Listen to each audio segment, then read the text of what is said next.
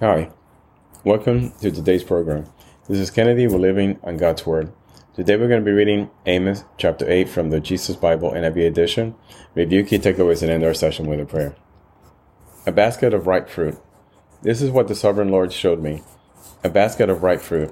What do you see, Amos? He asked. A basket of ripe fruit, I answered. The Lord said to me, The time is ripe for my people Israel. I will spare them no longer. In that day, declares the sovereign Lord, the song in the temple will turn to wailing. Many, many bodies flung everywhere. Silence. Hear this, you who trample the needy and do away with the poor of the land, saying, When will the new moon be over, that we may sell grain, that and the Sabbath be ended, that we may market wheat, skimping on the measure, boosting the price and cheating with dishonest scales, buying the poor with silver and the needy for a pair of sandals, selling even the sweepings with the wheat. The Lord has sworn by himself, the pride of Jacob, I would never forget anything they have done. Would not the land tremble for this, and all who live in it mourn? The whole land will rise like the Nile. It will be stirred up and then sink, like the river of Egypt. In that day, declares the sovereign Lord, I will make the sun go down at noon and darken the earth in broad daylight. I will turn your religious festivals into mourning and all your singing into weeping. I will make all of you wear sackcloth and shave your heads.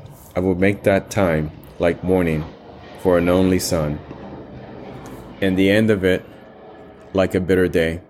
The days are coming, declares the sovereign Lord, when I will send a famine through the land, not a famine of food or of thirst for water, but a famine of hearing the words of the Lord. People will stagger from sea to sea and wander from north to east, searching for the word of the Lord, but they will not find it. In that day, the lovely young woman and strong young men will faint because of thirst. Those who swear by the sin of Samaria, who say, As surely as your God lives, Dan, or as surely as the God of Beersheba lives, they will fall, never to rise again. This is the end of Amos chapter 8. So again, here we see the Lord being very clear on what awaits the people of Israel pure destruction, and there will be no solace. No one will hear from the Lord. His voice won't be heard, won't be present. Truly, a desolate existence, an existence apart from the Lord. Basically, the description of hell.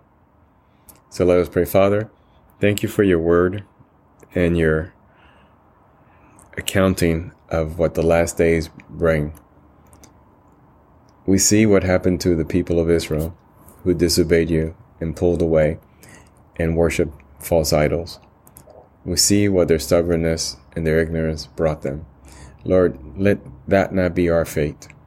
Let us turn with the help of the Holy Spirit towards you before it's too late. Let us change our lives the way you call us to, to be good Christians, to be better brothers and sisters, to really help us and help all of us enter your kingdom and remain in that kingdom.